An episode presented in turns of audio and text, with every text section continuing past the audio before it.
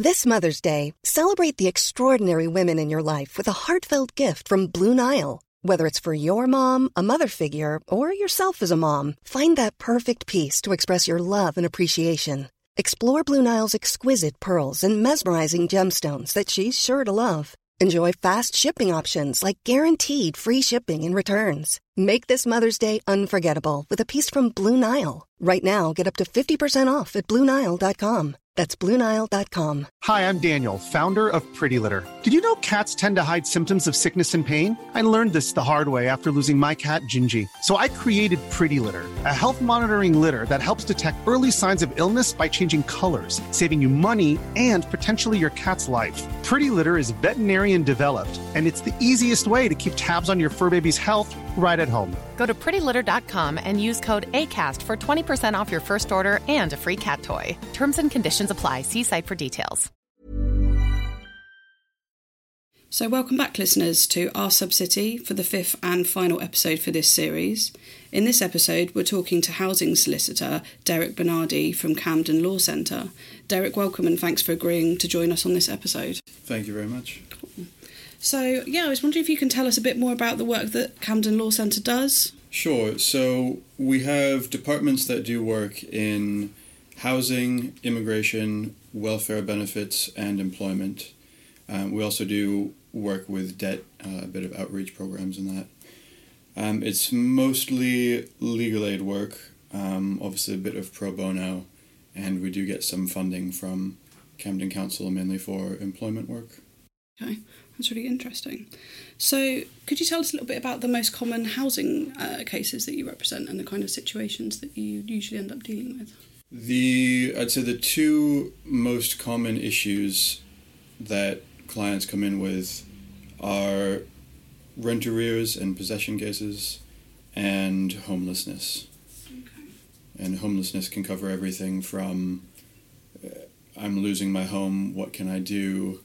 to I've been sofa surfing with family and friends for three years to rough sleepers who just need a roof over their head. So that would be assisting people who um, have already presented to the council and are trying to access some accommodation. Uh, yes, either who've already presented or who haven't presented. A lot of people don't even know that it's an option. Okay, okay. So in in that situation, would the the people who tend to present to you, um, would it be a case that they've usually got their, their decision in writing and they know what their rights are, or would it be a case that they um, they're looking to kind of find out a bit more information about what their next steps are? It's a bit of a mix. We find that a lot of people go to the council, and very often the initial response they get is, "You're a single person without children. I can't help you," or "You won't be found to have any priority need." Or oh can't you just go stay with family for a few months and we'll give you some points so you can bid for housing um, so there's a fair amount of people who have already tried to get homelessness assistance and been refused for one reason or another Yeah. um, but then there are plenty of people who've gone and they've had a negative decision saying that they're not vulnerable or they've made themselves intentionally homeless all that sort of thing Okay, so there's a little bit of that um, helping people who are about to present or have, have already been. Around your rent arrears cases and people who are at risk of losing their accommodation, do you notice any kind of trends with people who might um, try and look to get advice quite early, or does it tend to be quite last minute? Yes, we get a lot of people who come in after they've received one or two letters from their landlord, uh, either private, well, not usually private landlord because they don't usually warn you in advance, Yeah. but a housing association or local authority saying you have a thousand pounds rent arrears, clear this now, or we'll take you to court to evict you. Um, so it is, a lot of people are very proactive as soon as they get those letters. So you mentioned that you, for people that are being more proactive around rent arrears, it tends to be um, like social housing tenants um, and not private. Are you saying it's more experience of Section 21 notices with um, private tenants? Usually, yes. If a private landlord can avoid having to prove a ground for possession, then they always try to do that. Okay, okay. I've been reading recently about um, some cases around like Section 21 and um, repairs issues, and um, recently watched like a dispatches program and included some of that in a previous episode about um, like revenge evictions around repairs. Have you have you had any many cases about that? Um, we have, in a sense. I think the problem with the legislation on revenge evictions is that in order for a Section 21 notice to be invalid, the local authority has to have sent somebody from environmental health around to the property, and they have to have served uh, various types of notices, but generally an improvement notice, Yeah. saying that there are Category 1 hazards in the house, um, you have to improve it. If that notice hasn't been served, or if it's not served between the date of the Section 21 notice and the date that you actually go to court, Yeah. then it's not considered a revenge eviction. Okay. Yeah. Um, so you can still, even if a person has been complaining for ages about disrepair, and even if there is very serious disrepair, if there's no relevant notice from local authorities' environmental health department, then there's nothing they can do about it. and the landlord could just say that they're selling the property, and the person yeah, would be stuck in that situation. Yeah, yeah. Okay. So, could you tell me a little bit more about the recent attempted changes to um, legal aid and how that might impact the work that um, you do at the Camden Law Centre? Hmm. So I think the most recent high profile changes were going to be uh, in relation to criminal legal aid, which it wouldn't affect us at Camden Law Center. There are other law centers that do have criminal contracts, um, but I think those have been put on hold for now. Yeah. Um, but I mean, legal aid is constantly under threat in one form or another. So cuts can come in the form of uh, either reducing what's in scope for legal aid funding, um, changes to sort of how and when a case can be billed. So, for example, a judicial review case that doesn't actually get past the permission stage, there are many circumstances in which you can't actually bill for what may be hundreds of thousands of pounds worth of work. Um, and then just reducing the hourly rate that legal aid providers are paid at. So most work right now is paid at sixty-three pounds an hour, Yeah. compared to if you're in private practice, commercial practice, you'd probably be getting paid hundreds of pounds an hour. Yeah. Okay. Could you tell me a little bit about um, the Homeless Reduction Act and see if you've uh, and if you've seen any kind of changes around it? Because I know in my experience I haven't seen an awful lot of um, of changes, and I know one of them is that um, the councils are looking to kind of do a bit more work around internally reviewing their decisions before someone can really look to kind of access legal advice to to challenge it. Mm, yeah, I think in practice, I haven't noticed that much of a difference yet. Um, I've still seen some local authorities telling people who are getting evicted that they have to wait until the bailiffs come round or wait until they have an eviction date, which isn't supposed to happen anymore. Yeah.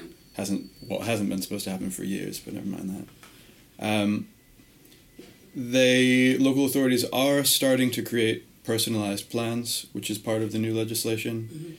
But from what I've seen, the the steps that they've proposed to help people secure accommodation have been uh, severely lacking, to put it politely. So, for example, we had one client who, uh, one local authority in South London created a personalized plan for them where the steps the client was meant to take included, well, limited to applying for ESA and applying for PIP. And the steps the council were going to take were making sure that they made those applications, which they didn't even do that. No, and I, I think what I've noticed as well is um, having read the the guidance myself is it says that they're supposed to come up with like realistic housing options, and I feel especially when it comes to uh, young people that just means repetitively asking if they've been kicked out by their parents if they can go back home, which I don't think is always going to be massively appropriate. Yeah. Yeah. right. So, um, do you, have you seen like a kind of increase? You said you mentioned the personal housing plans. Have you seen kind of an increase in in decision letters or any changes like that? Because what I've noticed in the sector before is people tend to um, get a decision verbally and and take that as a given. Um, and I was hoping that you know the recent change in legislation might result in at least a, a, a bit more on in writing that people could then uh, take for kind of legal advice and to challenge. Yeah, I've seen a couple of decisions in writing, but as far as challenging them, at least what I've seen so far, the local authorities have tended to just withdraw the decision and say that they'll issue a new one. Um, and then I think some types of decisions that are meant to be put in writing are not being put in writing. And I don't know if that's uh, basically there are several new sorts of decisions that need to be put in writing Mm-hmm. or new notices that need to be served. So if a person is uh, failing to cooperate with the steps in their personalized plan, or if the relief duty is coming to an end. So I don't know if that's a matter of local authorities being unaware that those decisions need to be in writing, or if there's just a lack of staff and a lack of time to do so many written decisions, or whatever the case may be. I, I think it's all new, and I'm trying to give local authorities the benefit of the doubt. Yeah. And, and there is a bit of a learning curve with all of these things. Yeah, same. I think I've I've not massively kind of gone into depth with it in the podcast because I think these these changes need um, quite a while to kind of play out um, and to see how they actually work in practice, um, and for people to kind of get um, up to scope up to speed on it. But I think with the um, with the changes with the Homeless Reduction Act, it at least brings in hopefully. A, a kind of bottom framework for you know if we do end up in a situation where um, more housing law becomes more supportive of tenants um, and and things progress in the housing market that we've at least got a kind of uh framework for for helping people but unfortunately I don't know if we're ever going to get to the stage like in Scotland where people have like a minimum two year tenancy Yeah, and yeah. Um, but it'd be nice yeah, no, I think the Homelessness Reduction Act is a step in the right direction. yeah But I think so. Part of the idea behind it is to get homeless applicants, people at risk of becoming homeless, and local authorities to work more cooperatively, mm-hmm. a holistic approach, as people like to say. yeah Um, but I think there needs to be a bit more of a culture shift mm-hmm. because obviously there are a lot of housing officers and local authorities who do very good work and who are there to try to help people. Mm-hmm. But in general, there is a culture of trying to refuse any homeless application they possibly can mm-hmm. or to avoid taking a homeless application in the first place yeah and a lot of that pressure comes from people above the individual homeless officers on the front lines. But I think until that culture changes, I, I don't think this it's going to be a matter of everyone sitting down around the table and saying, right, how can we help you not become homeless? How can we help you get rehoused? I think in in my experience as well, there's there's a big lack of help when it comes to illegal evictions and people who are being quite clearly illegally evicted or, or threatened by their landlord. Um, there's still the kind of attitude of, well, just wait for the landlord to like serve you a notice. And obviously, the individual might be in a situation where their landlord's coming around, accessing the property or threatening them, and they're still feeling um, they're still feeling like they, they don't have that much legal support and they haven't got those many options when it comes to um, trying to challenge that because the person hasn't yet, like the landlord hasn't yet served them a notice. Um, and I was kind of hoping the Homelessness Reduction Act might, you know, include a little bit more of support for people about that. Do you do you get many cases of like illegal evictions or landlord harassment? Or? Yeah, I mean it happens fairly often, uh, all all around London and elsewhere. And I think well, part of the problem is that not a lot of people know what tenants' rights are, including the police. So a lot of people will have their landlord pounding on their door, telling them to get out. The tenant will phone the police, and the police will say, quite often, "Well, it's the landlord's property. There's nothing I can do if they want their property back." Yeah. It doesn't always happen. Some uh, some police know that the tenant has a right to remain there, and that unlawful eviction is a criminal offence. Um, but I think it starts from sort of the very the very outset of that situation. There's not enough help in place. So I think there are new duties and obligations on local authorities in terms of homelessness prevention. And I would hope that part of that would include where a private landlord is threatening to unlawfully evict a tenant, that local authorities will step in and take steps to prevent that. So around um, kind of the homelessness prevention uh, and your experience, we mentioned obviously we've we've not seen an awful lot of changes. I think what I've noticed quite a lot is some councils are trying to build their knowledge a little bit of the services that um, that are around that can offer that you know that can assist people as well. Um, but some councils are, are maybe struggling a bit more a bit more to kind of get that local knowledge. Do you do you find sometimes that's the case? Um, I haven't really noticed it that much in my experience. I mean, because we're located in Camden, the, the vast majority of our cases are with Camden Council. And in fairness to them, they do tend to take a slightly more sympathetic approach than a lot of other London local authorities. Yeah.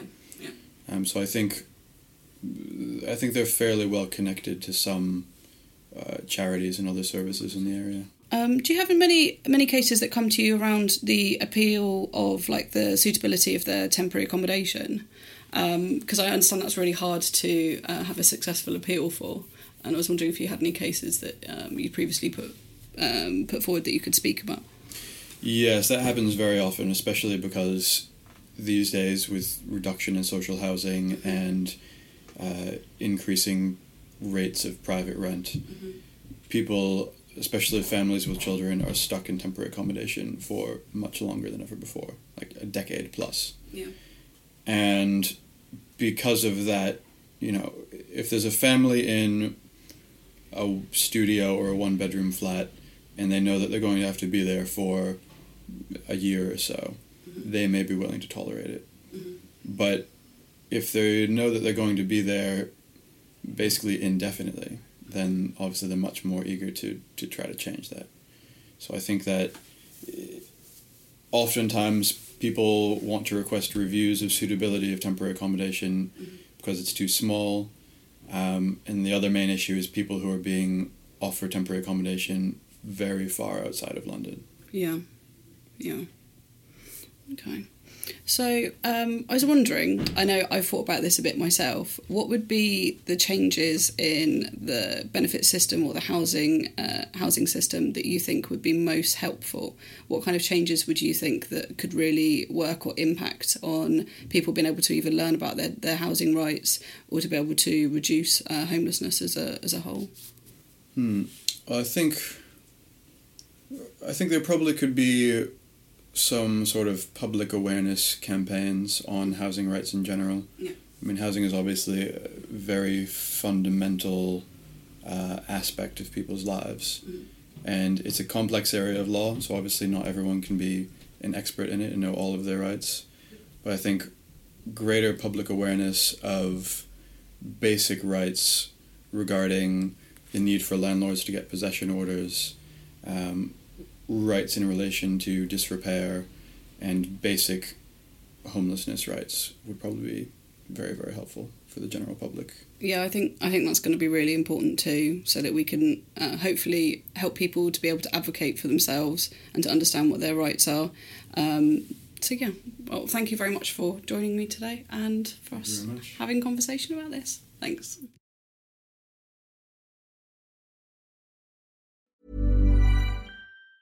Hey, it's Danny Pellegrino from Everything Iconic. Ready to upgrade your style game without blowing your budget? Check out Quince. They've got all the good stuff shirts and polos, activewear, and fine leather goods, all at 50 to 80% less than other high end brands. And the best part? They're all about safe, ethical, and responsible manufacturing. Get that luxury vibe without the luxury price tag. Hit up quince.com slash upgrade for free shipping and 365 day returns on your next order. That's quince.com slash upgrade. Hi, I'm Daniel, founder of Pretty Litter. Cats and cat owners deserve better than any old fashioned litter. That's why I teamed up with scientists and veterinarians to create Pretty Litter. Its innovative crystal formula has superior odor control and weighs up to 80% less than clay litter. Pretty Litter even monitors health by changing colors to help detect early signs of potential illness. It's the world's smartest kitty litter. Go to prettylitter.com and use code ACAST for 20% off your first order and a free cat toy. Terms and conditions apply. See site for details.